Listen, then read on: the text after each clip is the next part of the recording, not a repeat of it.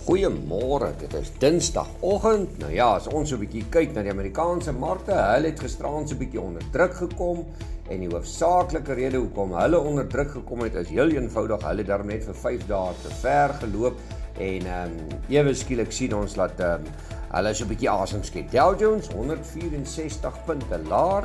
Uh, dis 0.5% swakker op 31173 Die S&P 544 punte laer 1,1% swakker op 3854 en die Nasdaq 262 punte laer 2,2% swakker op 11372.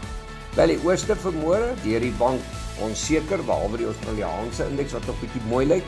Nikkei van Japan 449 punte swakker, 1,6% swakker op 26362.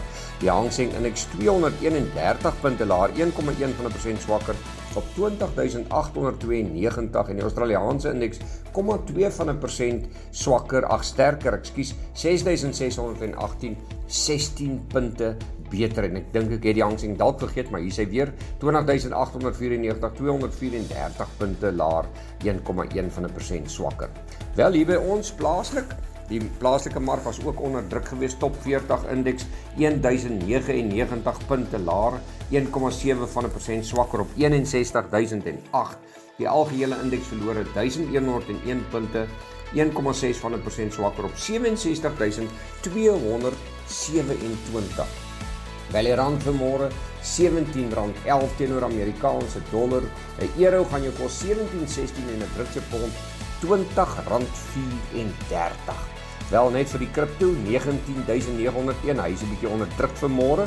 Goudprys vanmôre 1733, dis so 1 dollar beter as gisterand, maar hy was maar onder druk geweest. Uh platinum vanmôre 9 dollar laer 851 silwer 19,06 net so bo die 19 en dan palladium 62 dollar swakker 2,8 van 'n persent laer op 2109 Brent olie 105.96 hy bly nog hardnekkig bo. Wel as ons kyk dan van die ehm um, sagte kommuniteite. Ons het gesê ons skuif nou na die Desember kontrakte, maar hulle het mooi opgegaan gister met die rand wat verswak het. Ehm um, die uh, witmielies, ekskuus, die witmielies R130 beter op 4539.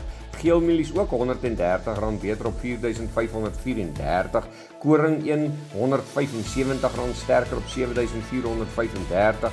Die sonneblompryse R137 beter op 10890 en die sojaprys 220 ehm um, rand beter op 8753. Wel as ons kyk so na die ander nuus wat ons raak gelees het, ehm um, dit wys maar net die markte is baie onseker, maar onthou hulle het baie hard gehard dit so vir 'n week of twee vir al die Amerikaners. Hulle moes dalk so 'n bietjie net asem skep. Ehm um, internasionaal Boston Pizza Royalties uh, verklaar 'n inkomste van net so byna 'n sent. Golden Ocean wil 3 Kamsar Max vaartuie bou. Ehm um, Twitter het opdrag aan 'n regsfirma gegee om meneer Musk te dagvaar oor die beëindiging van hy moontlike koop en dan Apple en HP Enterprise Ehm um, hulle kan onder groot druk loop as daar 'n resessie sou plaasvind. Dan plaaslik, Capital and Regional het die verkoop van hulle residensiële ontwikkelingsprojek by sy 17 sentral gemeenskapswinkelsentrum voltooi en aan Johannesburg na Kaapstad vlugpryse styg tot byna R6000 per kaartjie en hulle sê dit is so skaars soos hoendertande.